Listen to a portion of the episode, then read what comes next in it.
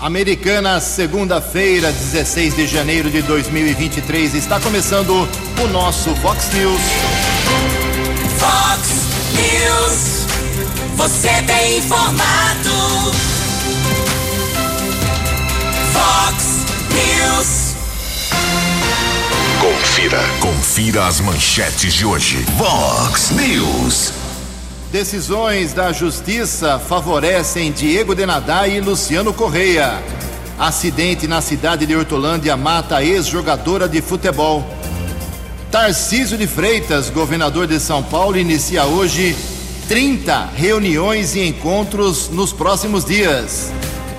Justiça Americanense celebra a instalação de uma nova vara da família.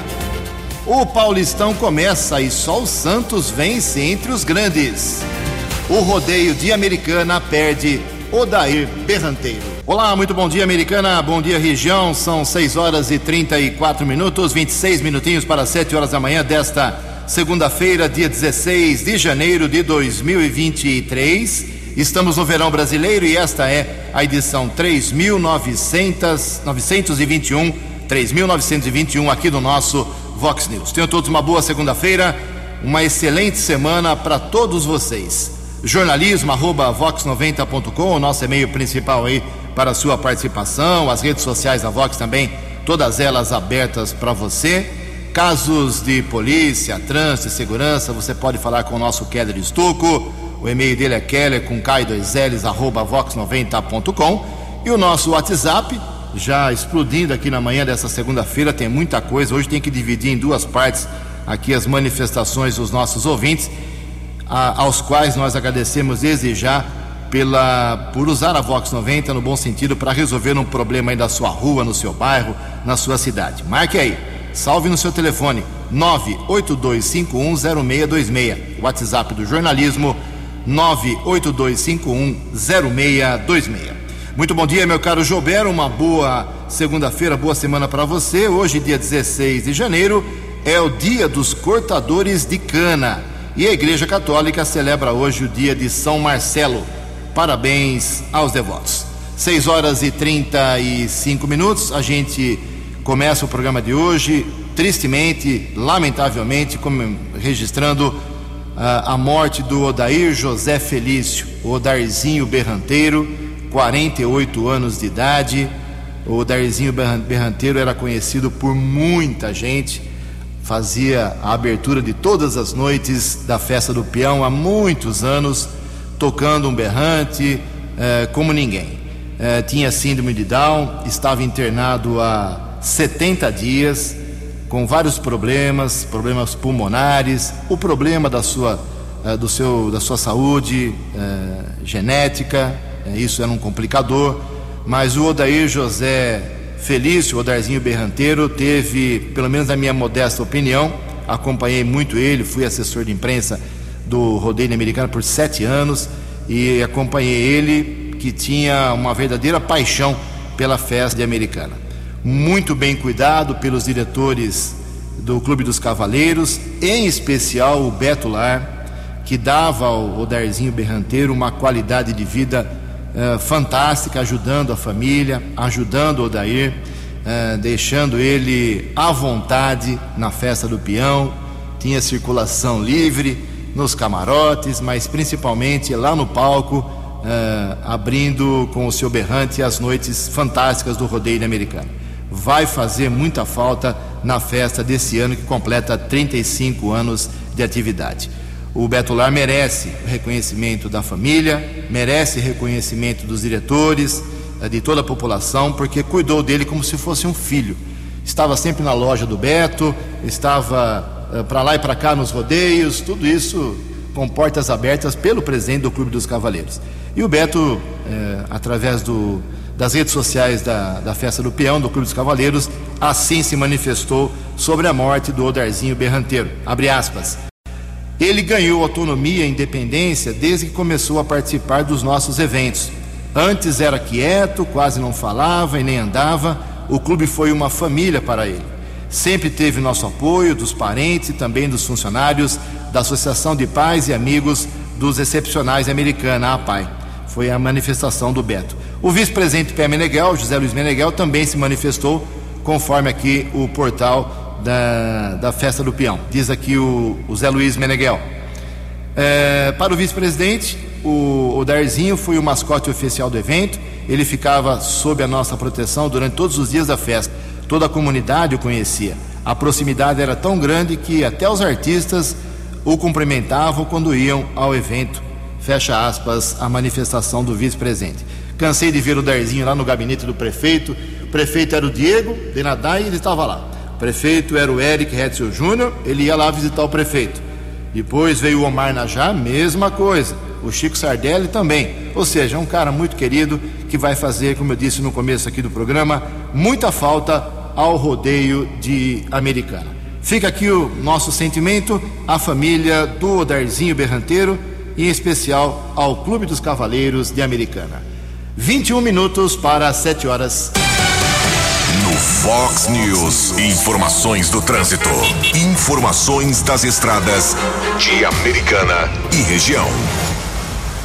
Visibilidade perfeita, 100% nas estradas, rodovias que cruzam, que cortam a nossa região. SP 304, também a rodovia dos, da, dos Bandeirantes e a Via Anguera. Uma novidade, viu, para você que usa muito os, as, as estradas, agora você pode pagar a tarifa de pedágio com cartão de débito e crédito, hein, por aproximação. Então você tem um pouco, um pouco mais de conforto, um pouco mais de agilidade usando o cartão e não dinheiro, moedas na, nos pedágios, que são muitos aqui no nosso estado de São Paulo. Nesse momento, a Vinhanguera tem problemas com trânsito congestionado na chegada à capital paulista, na pista expressa da Anhanguera. Bandeirantes está bem, está tranquila, é um caminho melhor para você chegar a São Paulo. O trânsito intenso na Anhanguera é lá no quilômetro 24 até o 21, são 3 quilômetros de lentidão, lentidão pesada lá na região de Perus. Mas felizmente não temos aqui eh, nesse momento nenhum problema com acidentes. Daqui a pouco a gente vai trazer uma informação triste: um acidente de trânsito acabou matando uma ex-jogadora de futebol na cidade de Hortolândia. Daqui a pouco, todos os detalhes. 20 minutos para 7 horas. No Fox News. Fox News. J. Júnior. E as informações do esporte. Olá, muito bom dia. Começou o Paulistão e a Inter de Limeira começou mal jogou em casa e perdeu para o São Bernardo. O Guarani perdeu fora de casa. A portuguesa, que está de volta à Série A1 do Paulista, perdeu em casa. O Palmeiras no Allianz só empatou com o São Bento. O Corinthians perdeu em Bragança. E o São Paulo jogando no Morumbi com vaias empatou com o Ituano. Então, só o Santos das grandes camisas venceu. Né? E também tivemos lá uma comovente homenagem a Pelé na Vila Belmiro antes de Santos e Mirassol. Na Copinha, olha o que está acontecendo na Copinha. Camisas históricas do futebol brasileiro estão sendo eliminadas. É o caso do Botafogo, do Flamengo, do Vasco, do Fluminense, do Corinthians, do São Paulo, do Grêmio, Curitiba Atlético Mineiro tá todo mundo fora da copinha. E o Internacional só passou nos pênaltis. Hoje começa a fase oitavas e final. Destaque para Palmeiras e Mirassol. A Macaca na Série A2 estreou muito bem, ganhou de virada do Velo em Rio Claro, hein? 2 a 1. Um. O Rio Claro jogou fora de casa e perdeu. Olha o 15, brilhou foi a Bauru e meteu 3 a 1 no Noroeste. Um abraço, até amanhã. Fox News. Fox News. Obrigado, Jotinha. 6 e 42 18 minutos para 7 horas, mais esporte 10 para meio-dia, no programa 10 pontos. Bem, como eu disse no começo do programa, tem muita gente se manifestando aqui, reclamação, agradecimento, crítica, reivindicação. Vamos dividir em duas partes, porque é muita gente. Eu quero fazer um agradecimento no meu nome, Roberto Jensen Júnior, ao Hospital Municipal. Precisei do serviço do Hospital Municipal ontem para um familiar. Fiquei lá das, da meio-dia até nove horas da noite e o atendimento foi simplesmente sensacional. E não é porque é jornalista, radialista, nem, nem, nem me viram lá, nem sabia. Eu estava de máscara e boné, ninguém me viu lá. Só fiquei acompanhando lá o meu familiar, meu parente, e atendimento fantástico, as meninas da enfermagem, os médicos, toda a equipe, parabéns realmente. Uh, atendimento digno, digno. Uh, eu sei que existem problemas. Hoje, por exemplo, segunda-feira, o pronto-socorro está lotado é, sexta e segunda são os piores dias, aí a coisa atrasa realmente. Mas ontem lá, pelo menos, menos atendimento que eu vi, não só para o meu familiar, mas também para as outras pessoas que estavam lá, e nós trocamos várias ideias, porque ficamos muitas horas lá, é, o pessoal muito satisfeito. Parabéns aí a, a todos, do raio-x, o pessoal do laboratório, coleta de sangue, as enfermeiras, pessoal do, da, da oxigenação, fantástico, parabéns realmente. O Juliano Andretta se manifesta aqui, ele mora na rua Luiz Fornaziero, no Jardim América 2, em Americana. Ju, gostaria de reclamar sobre a coleta de lixo, que são feitas às terças, quintas e sábados aqui na região. Está sendo feita a coleta é, não com muito, muita qualidade. Eles passam correndo e, ao pegar os sacos de lixo, sempre estoura um ou outro saco, ficando tudo na calçada. E eles também gritam que precisa trocar as sacolinhas. Eu compro saco de lixo biodegradável para ajudar a natureza, é, mas parece que há problemas. Obrigado, meu caro Juliano, está feita a sua manifestação. Temos também aqui uma outra mensagem que chega da nossa ouvinte, a Hilda. Obrigado, Hilda. Bom dia, Ju. O asfalto na Americana é péssimo, porque a Americana não faz como em Santa Bárbara, tem lá é, uma qualidade melhor. Obrigado pela sua manifestação. É, vamos lá, tem mais gente aqui falando sobre a cidade americana. Aqui falta o nome do cidadão, mas vale o registro. Ah, o Adailton. Adailton do Parque Novo Mundo.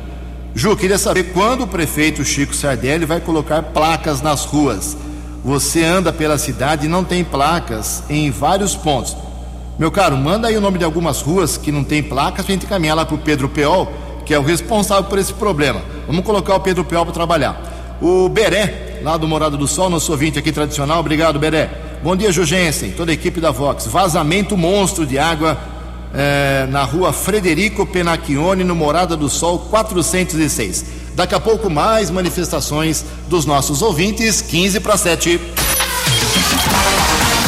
A opinião de Alexandre Garcia. Vox News. Bom dia, ouvintes do Vox News. Estão chegando a Davos, na Suíça, os representantes do governo brasileiro para o Fórum Econômico Mundial que vai até dia 20. A comitiva é chefiada pelo vice-presidente da República, que também é ministro da Indústria, Comércio e Desenvolvimento, Geraldo eh, Alckmin. Ele chefia uma equipe composta pela ministra Marina Silva, do Meio Ambiente, o ministro da Fazenda, Fernando Haddad, e o ministro de Relações Exteriores, Mauro Vieira. Certamente Marina Silva vai se afinar ao politicamente correto da, do modismo ambientalista do mundo, que não tem sido posto em prática na Europa, porque estão produzindo energia elétrica com carvão e com energia nuclear, porque não tem outra saída, e o Partido Verde está afundando no seu país, onde é, era mais forte, na Alemanha.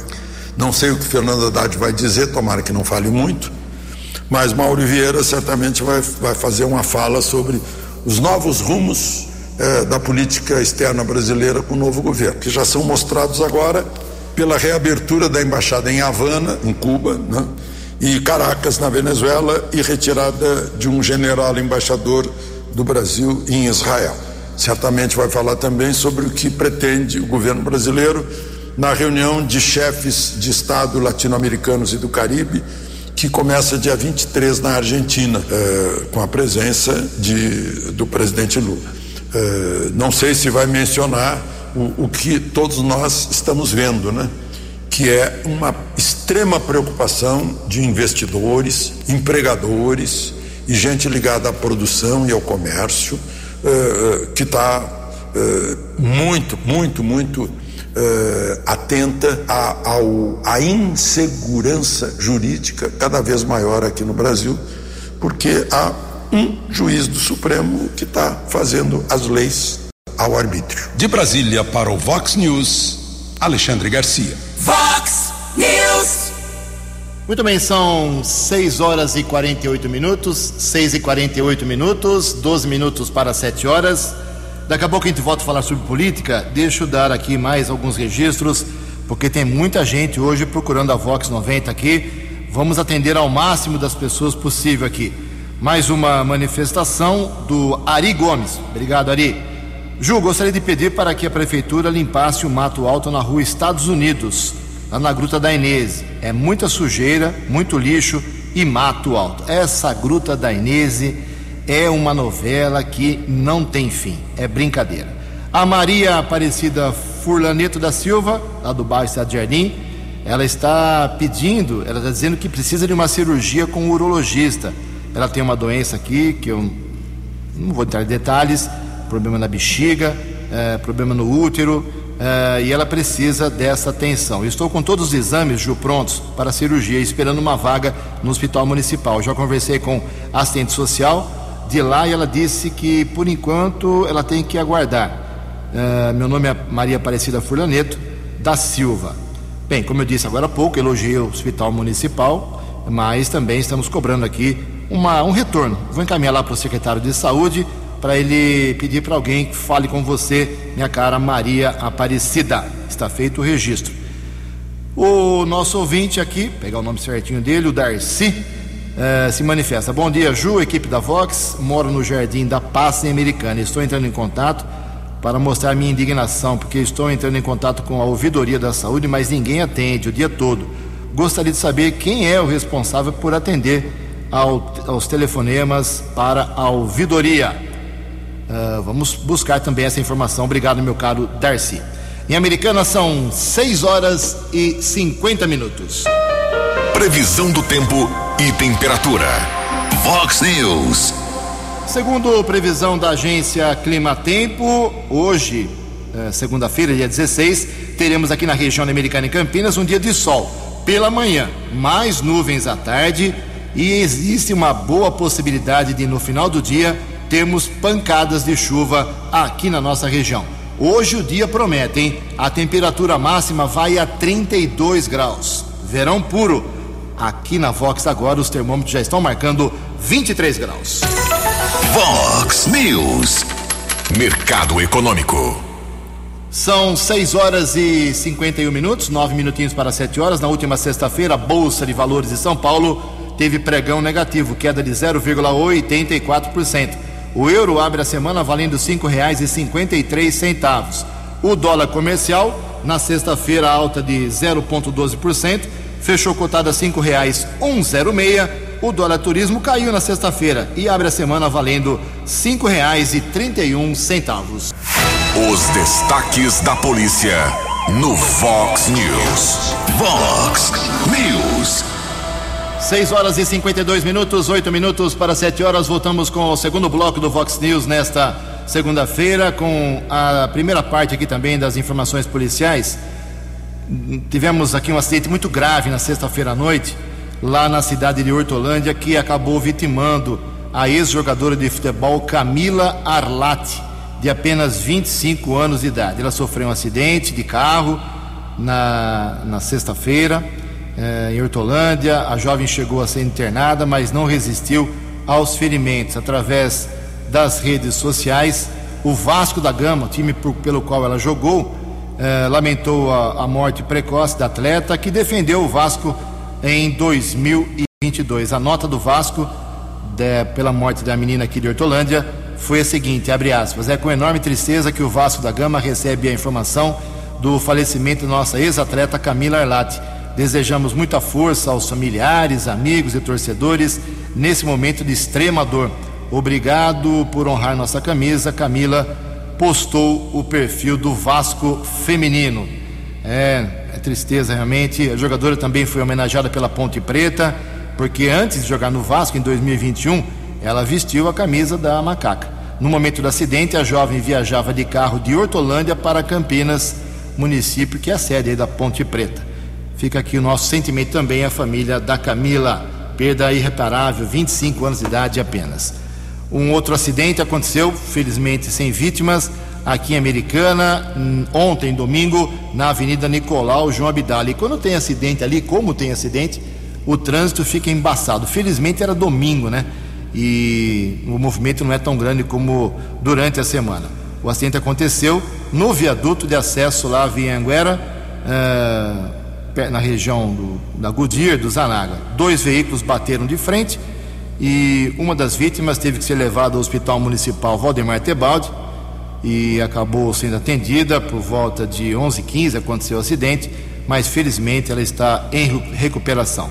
E por conta desse acidente, o motociclista, é, foi um carro contra uma moto, caiu ao chão, foi socorrido, como eu disse, fez exames lá no, no, no Hospital Municipal, está em recuperação, mas eu repito, tem que ter muito cuidado nessa rodovia, a Anhanguera, no acesso ali para Nicolau João Abdala, onde passam muitos caminhões, muitos ônibus e o asfalto parcialmente é ruim.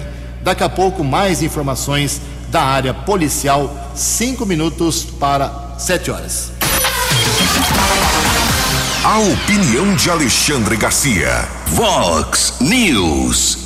Olá, estou de volta no Vox News. Vocês vão de lembrar do americano, jornalista americano Glenn Greenwald, é, Floresta Verde, em alemão, Greenwald. É, ele fez parte daquele ataque hacker que ele noticiou pelo menos o ataque hacker que revelou conversas entre procuradores que serviu para desmoralizar a Lava Jato.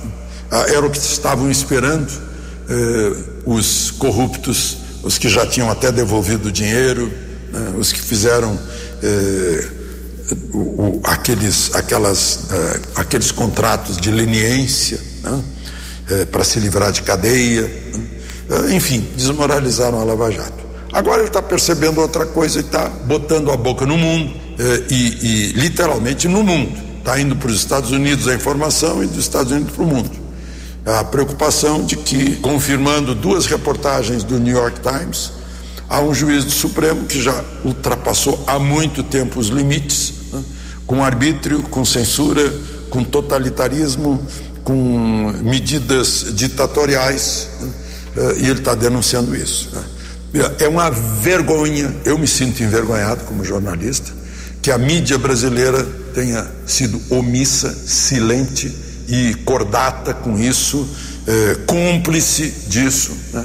ficando quietinha. É, eu tenho falado aqui para vocês sobre os desvios da Constituição, mas tem que aparecer um jornalista estrangeiro para mostrar isso para o exterior. Bom, enquanto isso, foi preso no sábado, quando chegou.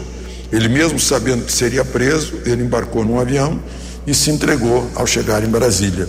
O ex-ministro da Justiça, Anderson Torres que está sendo responsabilizado por omissão nos ataques eh, eh, de vândalos, de baderneiros, eh, no domingo, dia 8 de janeiro. Uma coisa horrível. Eu vi aqui o relatório do IFAM, do Instituto de Patrimônio Histórico e Artístico Nacional. Horrível, horrível. Bárbaros, grosseiros, ignorantes que fizeram isso, destruindo o nosso patrimônio artístico, histórico, cultural, coisas nossas. Mas enfim, foi preso, mas ele estava de férias. Ele tinha voltado a ser é, é, secretário de Segurança no Distrito Federal. Está sendo bode expiatório, pelo jeito, assim como o governador do Distrito Federal.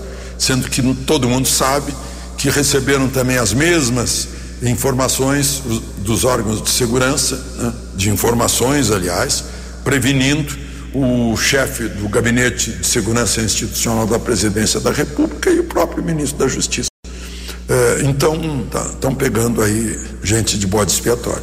E o presidente Bolsonaro, que iria voltar, não sei se vai voltar, porque ele sabe que o espera algo semelhante, porque também está sendo responsabilizado por isso, embora estivesse lá à distância, né, de algo que foi é, que os que estavam aqui não conseguiram controlar. Foi um, um dano terrível para o patrimônio cultural do Supremo, do Congresso e da presidência da República.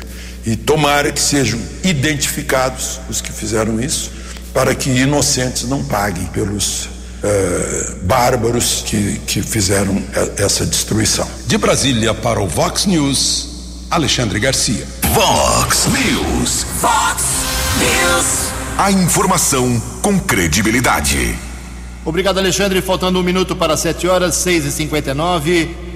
Temos duas decisões aqui da Justiça que envolveram pessoas muito conhecidas aqui da cidade americana. O primeiro caso é que, divulgada com exclusividade aqui pela Vox, eh, através dos nossos canais das redes sociais, eh, lembra aquela briga lá em 2019? Briga não, né? Na verdade foi uma agressão que o ex-prefeito Diego Denadai teria feito contra o Omar Najar. O Omar foi chamado para uma audiência como testemunha, uma denúncia do Ministério Público contra o Diego, e lá os dois acabaram. Foi o primeiro encontro assim físico entre os dois depois que o Diego foi é, cassado. O Omar entrou como prefeito interino, foi eleito interinamente, depois foi reeleito, ficou seis anos no comando da cidade. E o Omar viu coisas que ele não gostou e ali, quando teve o primeiro encontro entre eles, era óbvio que ia dar confusão, deu confusão. É, e o Omar Najar fez um boletim de ocorrência, fez exame de corpo de delito lá em 2019, é, mostrando que teria sido, foi agredido pelo Diego Denadai na frente de juiz, de promotor, de advogados e de funcionários do fórum numa sala de audiência. Ponto. Aí começaram os, as, os depoimentos, a demonstração, apresentação de provas de um lado, defesa de outro, e na última semana o juiz Wendel Lopes Barbosa de Souza, de Americana, julgou a, a ação do Omar improcedente por falta de provas contundentes. Ou seja, eh, o juiz, os, o promotor, as pessoas que estavam na sala não, não, não deram eh, provas suficientes, foram todos arrolados, eh, de que realmente o Omar teria tomado um tapa, um soco na cara, como ele eh, defende, bate o pé e vai recorrer. Então, eh, na época lá houve troca de acusações, é, e chegando a, a esse, esse, esse, ponto de vias de fato. Uh, eu falei com o Omar Najá, uh, na, sexta-feira, depois da decisão divulgada pelo Diego, pelo advogado do Diego Denadai, e o Omar disse que eh, ficou inconformado com a decisão, ele foi agredido, uh, disse que todo mundo viu, então ele disse que não foi, o Diego não foi inocentado, ele não foi, não perdeu o processo e vai recorrer vai recorrer porque ele diz que o fato foi muito grave, principalmente por Omar ser um idoso. Isso complica ainda mais caso, agora em segunda instância, a agressão seja comprovada. Estamos acompanhando. Daqui a pouco, nós vamos falar também de uma outra decisão na Justiça que inocentou o ex-secretário de Educação de Americana e ex-vereador Luciano Correia. Sete horas, dois minutos. Vamos falar sobre o, Ale... o Torres ex-ministro do Bolsonaro, do Jair Bolsonaro, ex-secretário de Segurança do Distrito Federal, voltou de, dos Estados Unidos está preso, já passou pela uh, audiência de custódia, está recolhido e a Andréa Mesquita, ela tem mais informações sobre esse caso polêmico de Brasília. A prisão do ex-ministro da Justiça e ex-secretário de Segurança Pública do Distrito Federal, Anderson Torres, é defendida por especialistas do direito. Preso pela Polícia Federal ao desembarcar em Brasília no sábado, depois de viagem aos Estados Unidos, ele é suspeito de ser conivente omisso diante dos atos antidemocráticos ocorridos no dia 8 de janeiro. O doutor em Direito Constitucional Acácio Miranda garante que a medida está bem fundamentada. Os artigos 312 e 313 do Código de Processo Penal indicam quatro fundamentos para a decretação da prisão preventiva. Entre eles, a garantia da ordem pública. Quando há necessidade da garantia da ordem pública? Quando a manutenção em liberdade daquele acusado pode reverberar em alguma forma de insegurança à população em geral pode reverberar no cometimento de novos crimes da mesma espécie ou pode reverberar na manutenção da prática delitiva por uma organização criminosa. O especialista em direito e processo penal Leonardo Pantaleão também concorda com o mandado de prisão preventiva decretado pelo ministro do Supremo Tribunal Federal Alexandre de Moraes. Para ele, a medida se torna necessária devido ao cargo e histórico de Torres, que era responsável pela segurança da esplanada dos ministérios. Uma vez que, uh, ocupando um cargo uh, extremamente sensível, de secretário de Segurança do Distrito Federal, sendo informado da possibilidade dos riscos daquela movimentação, ele teria intencionalmente se omitido e possibilitado aquele resultado é, criminoso que de fato ocorreu é, em Brasília no último dia 8. Além da omissão durante os atos antidemocráticos de 8 de janeiro, a minuta encontrada pela PF na casa de Torres complica ainda mais a situação do ex-ministro. O documento sugere ao ex-presidente Jair Bolsonaro instaurar estado de defesa na sede do Tribunal Superior Eleitoral para reverter o resultado das eleições presidenciais. Ele nega ser o autor da minuta. Anderson Torres deve ficar preso no quarto batalhão da Polícia Militar, na região administrativa do Guará, em Brasília, até nova decisão do STF. Agência Rádio Web, produção e reportagem Adriana Mesquita. Fox News. Muito bem, são sete horas e cinco minutos. Como eu havia prometido, temos mais uma decisão da Justiça aqui envolvendo pessoa muito conhecida de Americana.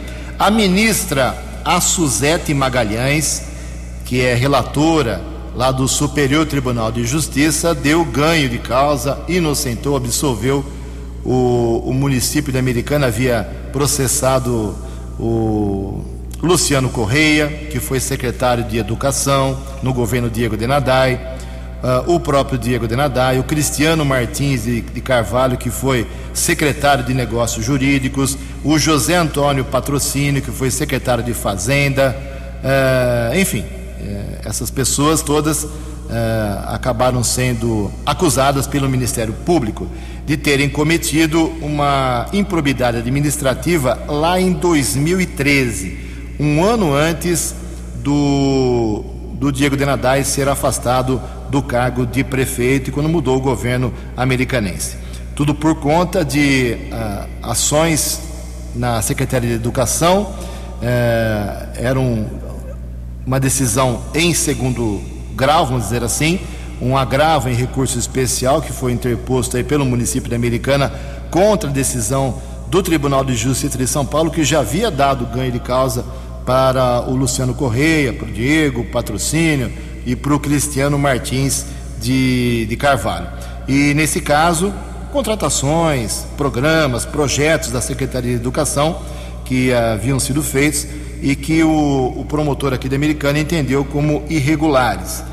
Porém, a ministra, como eu disse, a, a Suzete Magalhães, ela disse na sua decisão final, são sete laudas aqui de, de decisão, dá para ler tudo, mas ela disse que é dever da parte agravante atacar especificamente todos os fundamentos da decisão do tribunal de origem, que nega trânsito ao recurso especial sob pena de não conhecimento da sua uh, irresignação. Uh, tal entendimento entendeu aqui a ministra, inclusive está consolidado na súmula, diz o número aqui, segundo a qual o recorrente deve infirmar especificamente os fundamentos da decisão impugnada, mostrando-se inadmissível o agravo que não se insurge contra todos eles. Ante, ante o exposto, com fundamento no artigo 253, não conheço o agravo. Resumindo essa história toda, vitória do Luciano Correia, do Diego, do patrocínio, sobre essa ação que foi feita pelo Ministério Público da Americana há 10 anos, lá em 2013, para a gente ver como demoram as decisões da Justiça. Sete horas e sete minutos, vamos voltar a falar dos incidentes lá em Brasília, no dia 8. Temos gente de Americana, Nova Odessa, Sumaré, Campinas, uh, da nossa região algumas pessoas continuam detidas, outras pessoas foram liberadas. E a justiça, no final de semana, uh, autorizou aí a divulgação dos nomes dos envolvidos, mesmo que eles já tenham sido liberados. É isso mesmo, Yuri Hudson. A Vara de Execuções Penais do Distrito Federal determinou que a Secretaria de Administração Penitenciária da capital divulgue a lista de bolsonaristas radicais presos em Brasília e liberados após a audiência de custódia. Até amanhã deste domingo, 507 audiências de custódia teriam ocorrido no entanto, o resultado dessas audiências e o nome das pessoas que teriam sido liberadas ou mantidas presas não foi divulgado. A Ordem dos Advogados do Brasil ingressou com pedido solicitando a divulgação para, segundo eles, evitar tumulto, visto que a falta de informações pode levar familiares dos detidos às portas das unidades prisionais. Ao todo, 1.398 pessoas foram presas pelos ataques em Brasília ocorridos no último dia 8 de janeiro. 904 homens foram levados ao CDP, Centro de Detenção Provisória, no complexo da Papuda, e outras 494 mulheres foram encaminhadas à penitenciária feminina do Distrito Federal. A prisão dos radicais bolsonaristas impacta diretamente nas unidades prisionais da capital que ficaram superlotadas. A penitenciária da Papuda, por exemplo, tem 1.176 vagas, mas atualmente está com 2.139 pessoas detidas. Já a penitenciária feminina tem 1.028 vagas, mas no atual momento são 1.148 detentas. Por isso, segundo o interventor na segurança pública do Distrito Federal, Ricardo Capelli, os responsáveis pelos atos terroristas, após passarem pela audiência de custódia, deverão ser transferidos aos seus estados de origem. Agência Rádio Web de Brasília, Yuri Hudson. Acesse vox90.com e ouça o Vox News na íntegra. Fox News. 7 horas e 10 minutos. Como a audiência do rádio ela é uh, rotativa, vamos reforçar aqui a nota de falecimento que demos com muito pesar, realmente, uh, no começo do programa, do nosso Odair José, o Odarzinho Berranteiro, 48 anos de idade, faleceu no final de semana depois de sete meses aí. Uh, vários meses internado, com vários problemas de saúde. Ele que era o, o cara que abriu as noitadas da festa do peão com o seu berrante. Então, o Darzinho já foi sepultado. Ficam aqui mais uma vez os nossos sentimentos ao Clube dos Cavaleiros de Americana e também à sua família. 7 horas e 11 minutos. A Câmara Municipal de Americana volta a ter sessões na próxima semana e vai mudar aí o dia da sessão. Não teve jeito não. O pessoal quer porque quer uh, antecipar para as terças-feiras, coincidindo com o mesmo horário da Câmara, da sessão da Câmara de Santa Bárbara, que vai dar um problema sério para a divulgação dos próprios vereadores de Americana, além de ter que antecipar aí os, os protocolos dos requerimentos que tem que terminar na sexta-feira.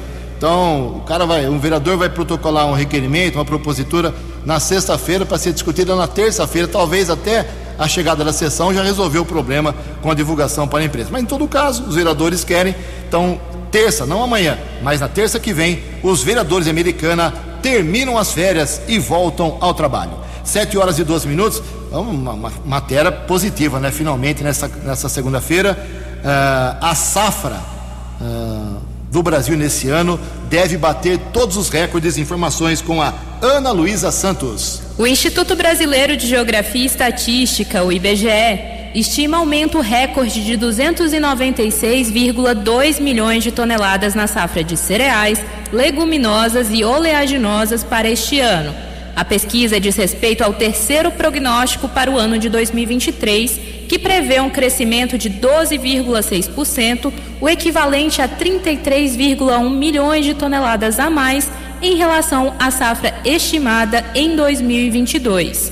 O doutor em Teoria Econômica e pesquisador do Instituto de Pesquisa Econômica Aplicada, o IPEA, José Eustáquio Ribeiro Vieira Filho, analisa que o forte crescimento do setor está ligado a políticas acertadas de anos anteriores e que estimulam principalmente o investimento. Isso a gente pode olhar numa perspectiva de um prazo muito maior né, quando a gente pega da década de 70 para cá, ou seja, algo aí de 50 anos de políticas bem-sucedidas direcionadas ao setor agropecuário, a gente pode também olhar aquelas políticas mais é, focadas nos últimos, nas últimas duas décadas, né? Quais seriam essas políticas? Primeiro, política de crédito e seguro, é, investimento em pesquisa, assistência técnica, né, e infraestrutura. José Eustáquio Ribeiro também observa o crescimento da iniciativa privada nos investimentos do setor agropecuário nas últimas décadas. O economista afirma que o papel do Estado é importante na elaboração dessas políticas, mas o aumento do investimento do mercado privado no setor é importante para o aumento e consolidação dessas medidas. Quanto maior você oferta crédito, é, você estimula o investimento e o investimento aumenta a produtividade. Tá? É, quando você oferta seguro, o que, que acontece? Se você tem uma quebra de safra, você minimiza as flutuações do investimento. Logo, você também minimiza as flutuações do crescimento da produtividade. Quando você investe em pesquisa, você está investindo em novos conhecimentos, que também interferem no aumento da produtividade. Essa projeção é 0,8% superior ao segundo prognóstico feito pelo órgão divulgado em dezembro, que representa 2,2 milhões de toneladas a mais. O principal destaque é a soja, com crescimento previsto de 24,1%, o que corresponde a 28,8 milhões de toneladas a mais. Reportagem Ana Luísa Santos. Fox News. Obrigado, Ana. Não vai dar tempo de entrar em detalhes. Amanhã a gente fala com mais propriedade, inclusive com o presidente da OAB, o Melfor Vogan, se manifestando sobre a instalação na última sexta-feira da vara de família e sucessões aqui em Americana. Todas as autoridades americanas estiveram presentes. um passo muito importante para a justiça agilizar os problemas que são tantos envolvendo as famílias de Americana. Mas amanhã a gente volta a falar com mais propriedade desse, dessa instalação aqui dessa vara, que vai ajudar um pouco a, a fila de processos nesse segmento. E a polícia de Campinas, para encerrar o Vox News aqui, está caçando, esse é o termo, viu? O, o dono de uma BMW que bateu num HB20 nesse final de semana lá em Campinas, na Avenida Baden Powell, na Vila Campos Sales bateu, matou uma idosa de 67 anos, a dona Maria Ademir de Oliveira César, saiu do carro, saiu da BMW, fugiu, deixou o carro lá e sumiu. Ninguém achou por enquanto. A polícia está caçando esse homem que provocou o acidente, velocidade elevada, suspeita de embriaguez. Então, uh, talvez hoje, com certeza, com as placas definidas uh, ou com advogado convencendo o proprietário a se apresentar, o caso seja esclarecido, mas teve uma morte, vai complicar a vida do cidadão. 7 horas e 16 minutos. Você acompanhou hoje no Fox News. Acidente em Hortolândia mata a ex-jogadora de futebol. Decisões da justiça favorecem Diego Denadai e Luciano Correia. Campeonato Paulista começa e só o Santos vence entre os clubes grandes. O rodeio de Americana perde Odair Berranteiro. Jornalismo dinâmico e direto. Direto. Você. Você. Muito bem informado. Formado. O Fox News volta amanhã. Fox News. Fox News.